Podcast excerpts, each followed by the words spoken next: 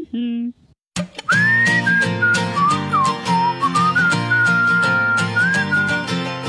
When your car is broken too, there's only one thing you wanna do. Open your mouth and let it spew. But I am telling you, stay positive.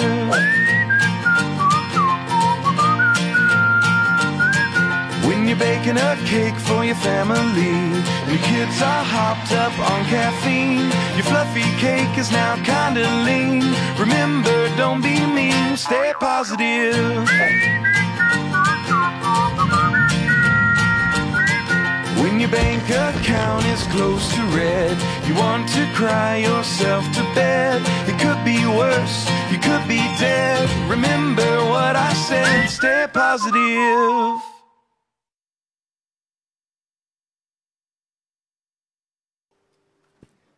Dobré ráno, dámy a pánové, já vás zdravím a vítám vás do pohodlí vašich domovů. O další online celebration. Jestli sledujete večerní reprízu, tak vám samozřejmě přeji dobrý večer. A my dneska pokračujeme v sérii Stay Positive. Série, jejíž název se může zdát trošku nevhodný, protože v posledních měsících vnímáme slovo pozitivní trochu negativně, že? Když přijde výsledek testu, je tam napsáno, že jsme pozitivní. A jaké máme pocity? Negativní. Když chceme zprávy, že pozitivních lidí přibývá, a jaké to bude mít důsledky na náš život? No, pravděpodobně negativní. Naopak, když nám přijde výsledek testu, jsme negativní, jaké budeme mít pocity? Radost, nadšení, možná proběhne i malá oslava. Samozřejmě ve dvou lidech nebo s lidmi stejné domácnosti. A, a tato série ale je velice, velice na místě, je ušitá na, to řekl bych, až ušitá na míru této situaci a to proto, že se nám rozjeli dvě pandemie. Pandemie covidu, o které všichni víme, a pandemie negativismu, pandemie remcání, pandemie stěžování si.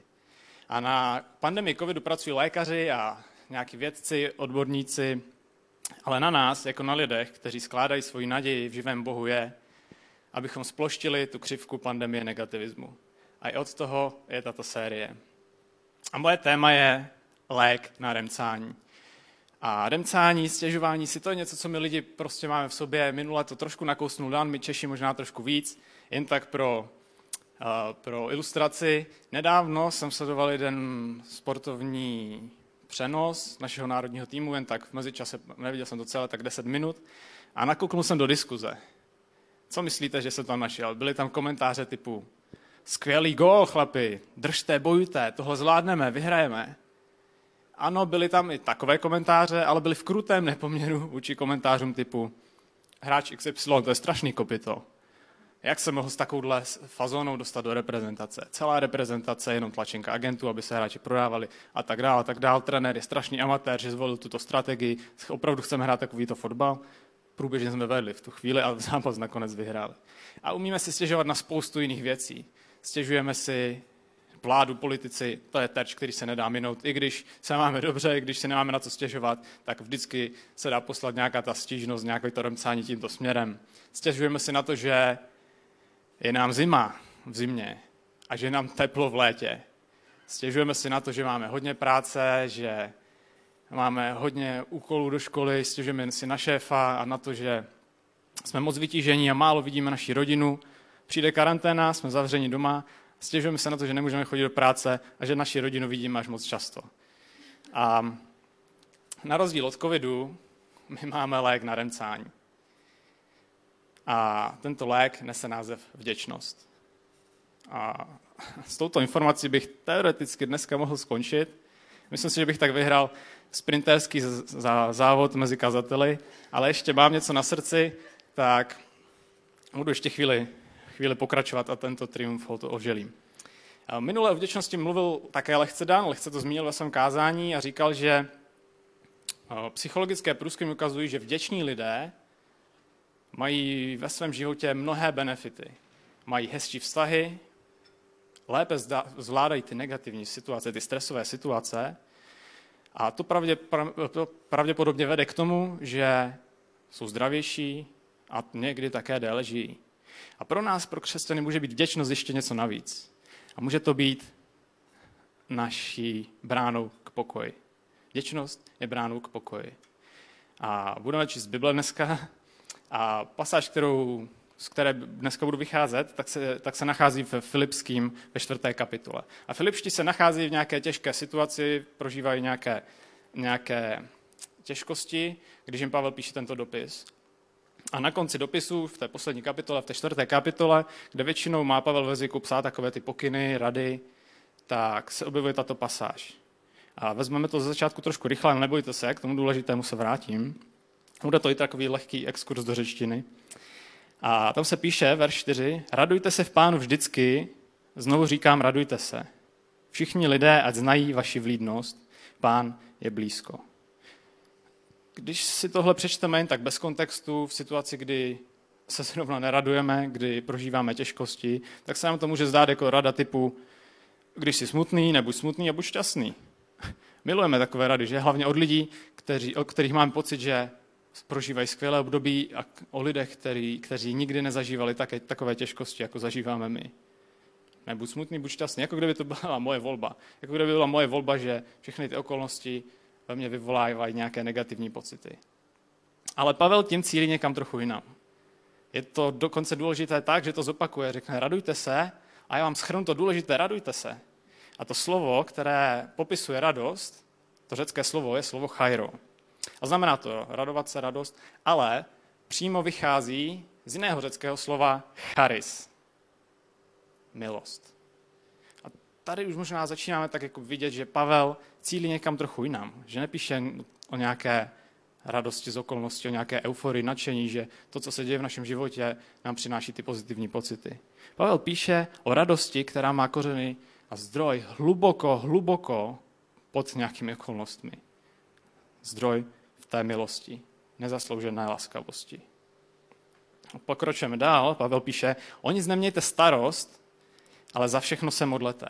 O své potřeby proste s vděčností Boha. A pro porovnání to přečtu ještě v jiném překladu, kde se píše, netrapte se žádnou starostí, ale v každé modlitbě a prozbě děkujte a předkládejte své žádosti Bohu. A znovu se nám to může zdát, že je to stejná rada. Jak mám nebýt ustaraný, když se to na mě hrne? To mám jako všechno nechat být, neřešit to a žít ten bezstarostný, nezodpovědný život? Vůbec, rozhodně ne, rozhodně ne. To řecké slovo, které popisuje to, které označuje to, to slovo ustaraný, tak má ještě jeden hezčí, takový mnohem více obrazotvorný význam. A to je být tahán, vláčen v mnoha různých směrech. Není to přesně to, jak se my někdy cítíme? A musím udělat tamhle to. A já jsem zapomněl poslat ten e-mail. Tohle to slibuju už dlouho, už bych to měl udělat. Teď mě trápí tady ty, tady ty věci, covid a tak dále, tak dále. Tahání, vláčení, trhání v mnoha různých směrech. A Pavel nám říká, nenechte se roztrhat v mnoha různých směrech. Máme lepší možnost. Můžeme předkládat své žádosti s vděčností Bohu, který se o nás stará. A už se tady objevuje ta vděčnost. A vděčnost je, to řecké slovo pro ní je slovo Eucharistia. A já poprosím režii, aby nám tam teď promítla to slovo Eucharistia na plátno, po případě na monitory. A toto slovo znamená být vděčný, ale když se na ně podíváme, co to tam vidíme, tam něco se nám tam zdá pozornější, už si toho možná všimli, tam uprostřed, ano, ano, je to slovo charis. Opět je tam slovo charis. Milost. Je to takový malý, krásný obraz, který Pavel nakreslil pomocí slov. A radost a vděčnost jsou si pojmy, které jsou si mnohem, mnohem bližší, než se nám může zdát. Ta radost, která vychází z hloubky a vděčnost, jsou si velice, velice blízko. A obojí to má stejný základ. Boží milost. Tu ideu té nezasloužené laskavosti. A tyto verše předchází verš číslo 7. Jednomu z mých nejoblíbenějších veršů v Bibli. A já to přečtu v celku, ale píše se tam, o nic nemějte starost, ale za všechno se modlete. O své potřeby prostě s vděčností Boha a sedmička, boží pokoj, přesahující všechno chápání, bude střežit vaše srdce i mysl v Kristu Ježíši. A boží pokoj přesahující všechno chápání bude střežit vaše srdce i mysl v Kristu Ježíši. Je to nádherná pasáž. Nechtěli bychom mít teď pořádnou porci božího pokoje v našich životech v tomhle období? Cesta k němu je popsána v verši 6. Nemůžeme mít verš 7 a nadělat verš 6, protože vděčnost je naší bránou k pokoji. Ale pro příklad, jak takovýto, jak takovýto pokoj může působit v našich životech, nemusíme chodit vůbec nikam daleko, nebo naopak velmi daleko podle toho, jak se na to podíváme, ale nikoho nepřekvapím, když řeknu, že autor dopisu Filipským byl Pavel. Nikoho tím nepřekvapím, protože už jsem to dneska zmínil, ale je to obecně známý fakt a myslím si, že Pavel je obecně známá osoba tohle se o něm ví. A Pavel to byl ten velký boží muž, to byl ten velký apoštol, ten člověk, který dostal to povolání kázat evangelium mezi pohany, to znamená nejenom židům, ale i ostatním národům. Také je to autor těch mocných dopisů. Těch dopisů, jejich slova povzbuzují generace už skoro 2000 let a skoro 2000 let se na základě těchto dopisů a to, co se v nich píše, dělají kázání. A možná si řekneme, pro tohto božího muže je jednoduché psát o radosti, o vděčnosti, o pokoji. Ale podívejme se na Pavlu život trošku z jiného pohledu. Pavel své mládí věnoval něčemu, co pokládal za ztrátu. Dělal přesně věci opačné, než k čemu byl potom povolán. A v jeho životě bylo mnoho, mnoho situací, kdy šlo minimálně o nervy, v horším případě o zdraví, ale velmi často také o život.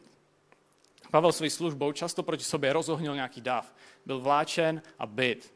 Byl vyslýchán souzen, několikrát byl ve vězení, pořád mu někdo usiluje o život, dokonce ho kamenují. Neúspěšně, ale jeho život nakonec tak končí tak, že je popraven. Ano, tohle byl Pavlův život. A Pavel píše v 1. korinským bratři a denně čelím smrti. Trošku podrobněji se rozepíše v 2. korinským, v 11. kapitole, kde svůj život popisuje takto. Pracoval jsem mnohem víc, ve vězení jsem byl častěji, nesčetně krát jsem byl byt, znovu a znovu na Prahu smrti. Pětkrát jsem od Židů dostal 39 rán, třikrát jsem byl byt holemi. Jednou jsem byl kamenován, třikrát jsem stroskotal, noc a den jsem vydržel na širém moři. Stále na cestách, ohrožován řekami, ohrožován lupiči, ohrožován svými rodáky pohany, ohrožován ve městě, na poušti, na moři, ohrožován mezi falešnými bratry. Tolik dřiny a vyčerpání, tolik bezesných nocí, Vím, co je hlad, žízeň a časté pusty. Vím, co je chlad a nahota. Kromě toho všeho na mě doléhá ještě starost o všechny církve. Když je někdo slabý, neslábnu snad s ním. Když někdo hřeší, nezžírám se snad.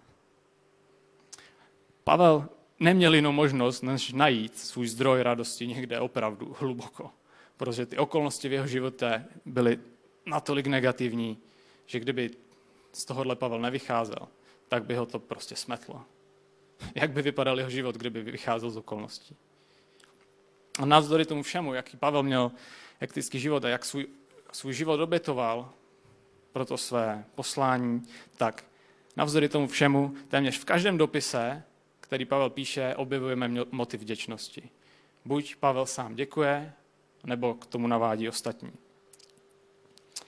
A pro úplnou ilustraci toho, jakým způsobem Pavel žil tyto věci, si přečteme jeden příběh. Příběh ze skutku 16. kapitoly a tam se píše.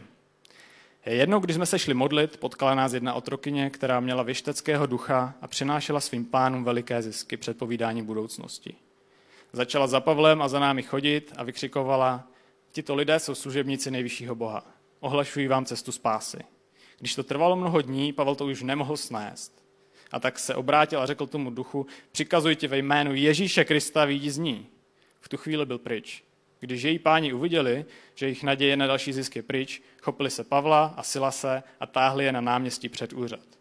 Přivedli je k městským správcům a řekli, tito lidé bouří naše město, jakožto židé hlásají zvyky, které jsou pro nás římany nepřijat, nepřijat, nepřijatelné a nepřípustné. A když se proti ním postavili srocený dáv, úředníci jim strhali šaty a nařídili, ať jsou zbyti holemi.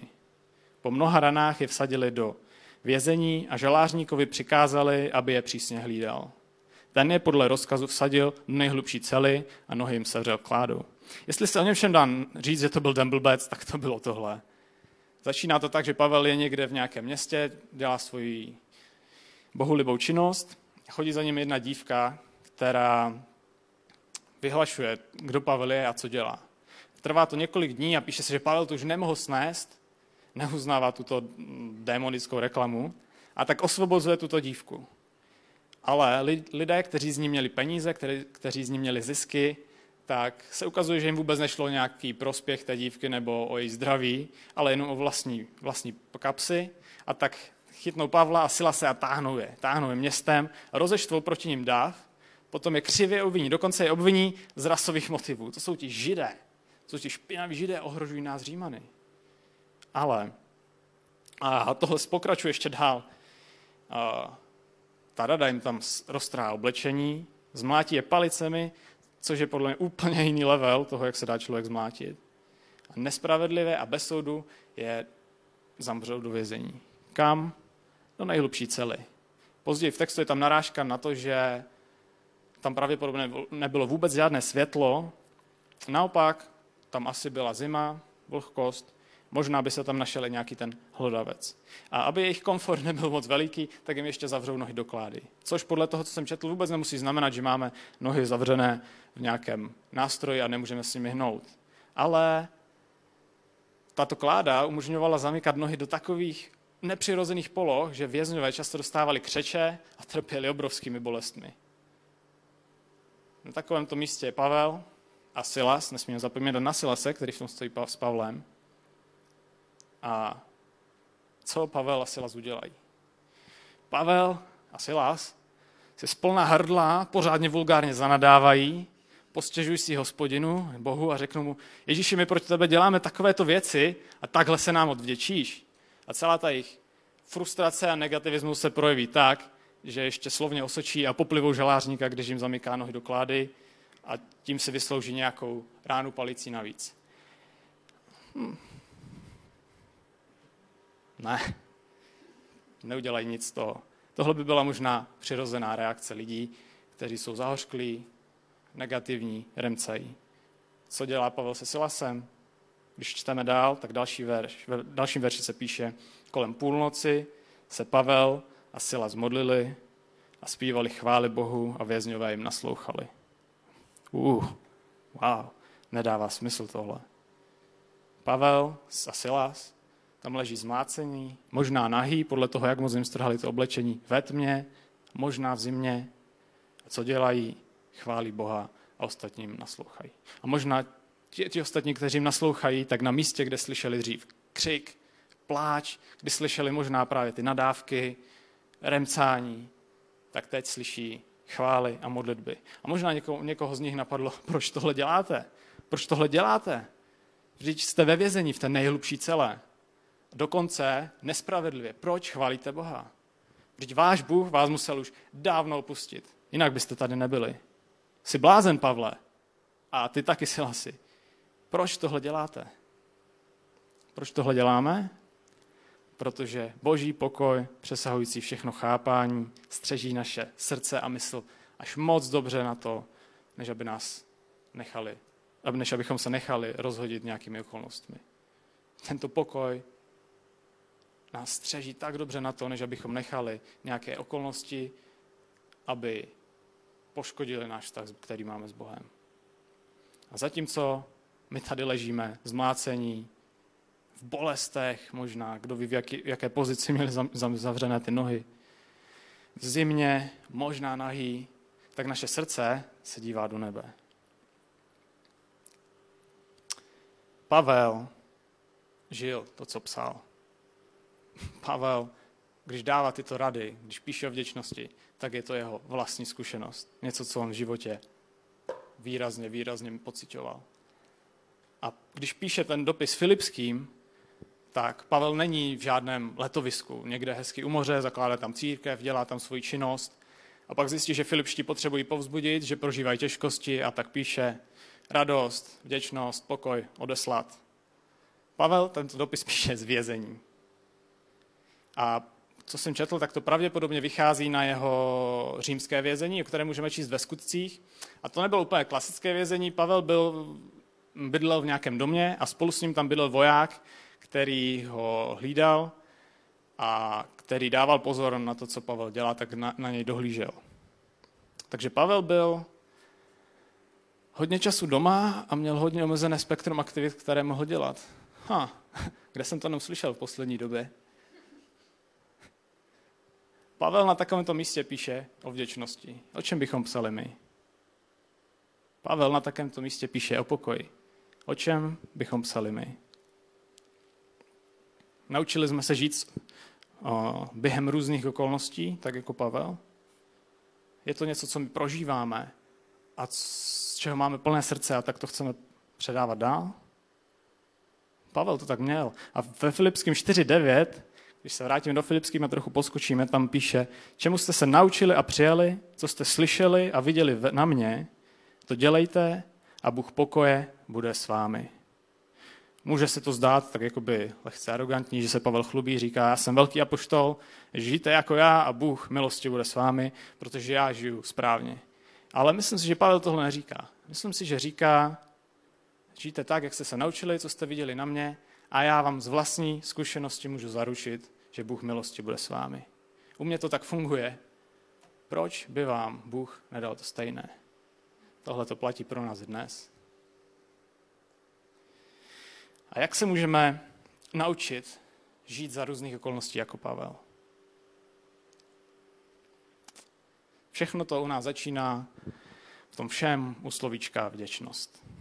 Toho slovíčka, které popisuje mocnou věc. Vděčnost, ta radost z milosti. To rozpoznání toho, že v mém životě jsou věci, které já si nezasloužím, aby tam byly. A když jdu někam do obchodu a odnáším si nákup, kup, něco si kupuju, jste vděčný nějakému tomu obchodníkovi nebo obchodnímu řetězci za to, že si něco odnášíte? Ne, já většinou ne, respektive skoro nikdy, nikdy ne.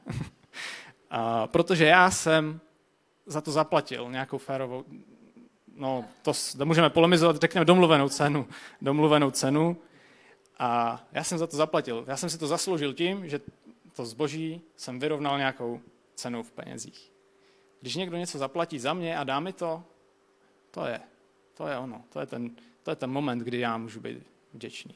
Akurát my lidi se strašně rychle zvykáme a když něco dostáváme, dostáváme to pravidelně, tak si to začíná, začínáme to brát jako samozřejmost, začínáme si to nárokovat.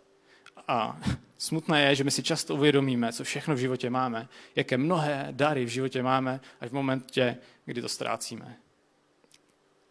A když se ještě jednou vrátíme do toho verše 6, kde se píše, že o své potřeby prostě z věčností Boha, tak se nám může zdát, že v tom verši je něco trošku rozhozené. Ne? Ta kauzalita tam nějak nesedí. Vděčnost vnímáme jako nějaký důsledek něčeho. Něco dostanu a jsem vděčný. Jak můžu z vděčnosti prosit za něco, co jsem ještě nedostal, abych byl potom vděčný? Nemá tam být slovo víra třeba, o své potřeby prostě s vírou a boží pokoj přesahující a tak dále. To by dávalo perfektní smysl. Ale vtip je v tom, že ty, já, my jsme už dávno dostali ten největší dar. A Bible je neúprosná, co se týče té domluvené ceny za hřích. A ta cena je život. Je to náš život, odměnou hříchu je smrt. A také se tam píše, že všichni jsme zřešili a všichni potřebujeme. Všichni bychom měli zaplatit tu cenu. Jenže objevil se tady někdo, kdo zaplatil tu cenu za nás. Někdo, kdo vyrovnal ty účty a daroval nám něco, co my si vůbec nezasloužíme. Nikdo z nás. Dostali jsme tu nejvíc nezaslouženou laskavost. A tohle všechno se stalo v minulosti už dávno. A tohle je ta milost, tohle je ta charis, která, muž, která může a měla by být tím zdrojem naší radosti. Tím zdrojem, zdrojem naší vděčnosti. Ta vděčnost, zdrojem vděčnosti, která se může stát naší bránou k pokoji. Vidíte, je to takový řetězec. A jak můžeme touto bránu projít? Jak můžeme mít ten boží pokoj, který nám hlavně v takových obdobích, jako prožíváme teď, tak strašně voní? A to Pavel píše také. A píše, že boží pokoj, přesahující všechno chápání, bude střežit naše srdce a mysl v Kristu Ježíši. Jak projít tou bránou, jak jinak v Kristu Ježíši. Je to starý lišák ten Pavel, co? Napsal tam úplně všechno nic nevynechal.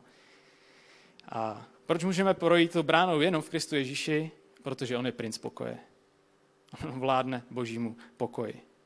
On je ten, kdo nás může vzít a skrze naši vděčnost nás vezme do toho království pokoje. Do toho místa, kde on je z královské rodiny.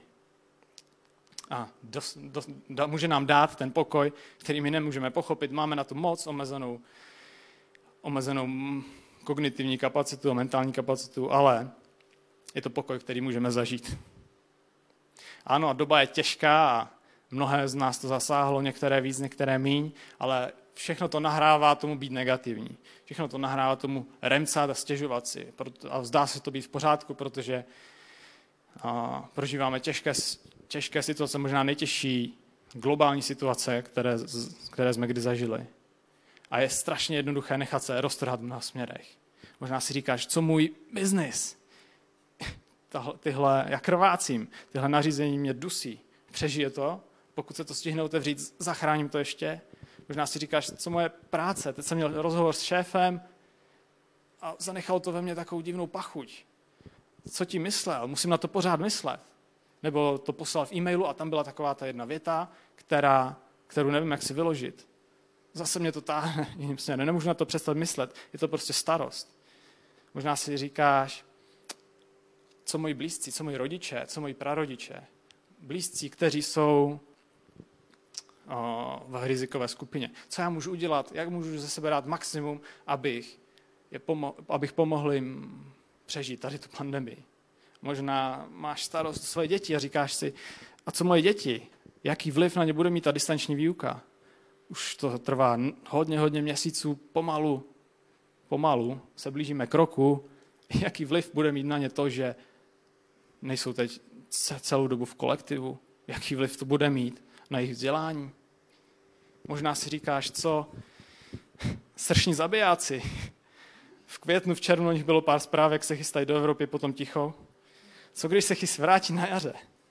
A všechno tohle, všechny tyhle ty směry, kterými, který, kterými se můžeme nechat roztrhat, tak to působí to, že nás to paralyzuje. A drží nás to na jednom místě. My se bojíme pohnout a nemůžeme pohnout, protože nás to tahá všude. A Pavel píše, jak se můžeme tomuhle postavit. A je to poslední verš Filipským, který dneska přečtu. A Pavel tam píše závěrem, bratři.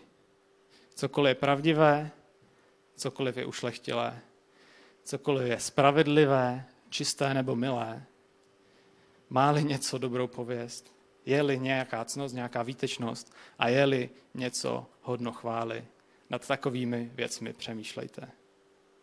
Ďábel se nás snaží držet v zajetí našich myšlenek, snaží se nás roztrhat a držet nás na tom místě, kde může krásně skvétat naše remcání, náš negativismus. Ale je to přesně obráceně. My máme uvádět do zajetí každou myšlenku, aby byla poslušná Kristu, jak se píše v Korinským. Všechny myšlenky prověřovat, těch dobrých se držet a nad nimi přemýšlet a těch zlých se v každé podobě varovat.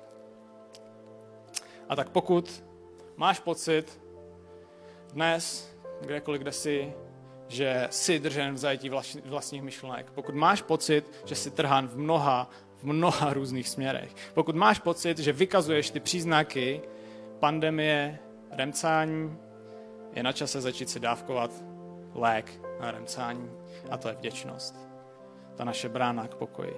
To uvědomění si toho, že v mém životě je spoustu věcí, celá řada věcí, které jsem si nezasloužil a je tam ta největší, největší milost a nejvíc nezasloužená laskavost. A to je to, že my máme naději věčný život. A jak si tento, de, tento lék začít dávkovat? Musíme se soustředit a otočit myšl, naše myšlení a naučit naše srdce být vděční. To, co dělám já například, je, že když si lehnu, tak moje první slova, když si lehnu a jdu spát, tak moje první slova v modlitbě jsou slova vděčnosti. Děkuji za věci, které mě napadly, že bych je nemusel mít v životě v ten den. A někdy se, to, se, se mi to zdá jako něco, jako něco malého, nějaké maličkosti. Ježíši, děkuji ti za to, že ležím v teple, že na mě neprší teď. Ježíši, děkuji ti za to, že si můžu dopřát tady to mé oblíbené jídlo. Někdy mám pocit, že jsou to z mého pohledu, že jsou to ty větší věci. Ježíši, děkuji ti za to, že jsi mi pomohl vyřešit tady, ten, tady tu situaci ve stazích. Děkuji ti za to, že jsi mi pomohl, že jsi mě vedl a přenesl si mě přes ten problém, který jsem řešil. ve škole, v práci, že jsi mi dal moudrost a mohl jsem zvládnout udělat tady ten úkol. Pokud to chceš posunout ještě někam dál, můžeš si třeba psát deník, takový deník vděčnosti. A jestli si píšeš deník, tak si tam můžeš udělat malou kolonku, vděčnost, dvojtečka. A každý den si tam napiš něco, co si myslíš, že v tvém životě by být nemuselo. Něco, co možná bereš jako samozřejmost, ale strašně by ti to chybělo, kdyby to tam nebylo. A ještě jedna věc, která patří k tomuhle užívání vděčnosti, a to je to, že musíme budovat ten náš vztah s princem pokoje. Budovat náš vztah s Ježíšem, protože on je ten, který nám dává ten pokoj. On je ten, který nás může vzít skrze naši vděčnost k tomu pokoji. A tak můžeš mu, až skončíme, poděkovat za to, co pro tebe dělá dnes, pokračuj v tom zítra, pokračuj v tom pozítří, pokračuj v tom celý týden měsíc a tak dál a tak dál. Pro nás to všechno začíná to vděčností, kterou je, která je bránou k pokoji. A my už jsme na konci a já bych ještě jednou rád přečetl teď celou tu, pa, pa, celou tu pasáž Filipským, kterou jsem tady rozebral, rozsekal na poverších, tak ji chci přečíst celku. A, a my potom budeme zpívat chvály, ale teď kdekoliv jsi, tak se můžeš posadit, postavit podle toho, co ti vyhovuje, zavřít oči a jenom poslouchat tyhle slova. Poslouchat tady ten oh, návod, Pavlův ověřený návod k pokoji. Tento návod, který vychází z vlastní zkušenosti někoho, kdo zpíval chvály ve vězení. Radujte se v pánu vždycky. Znovu říkám, radujte se. Všichni lidé, ať znají vaši vlídnost, protože pán je blízko. O nic nemějte starost, ale za všechno se modlete. O své potřeby proste s vděčností Boha a boží pokoj, přesahující všechno chápání, bude střežit vaše srdce i mysl Kristu Ježíši. Závěrem, bratři, cokoliv je pravdivé, cokoliv je ušlechtilé, cokoliv je spravedlivé, čisté nebo milé, má-li něco dobrou pověst, je-li nějaká cnost a je-li něco hodno chvály, nad takovými věcmi přemýšlejte. Čemu jste se naučili a přijali, co jste slyšeli a viděli na mě, to dělejte a Bůh pokoje bude s vámi. 阿门。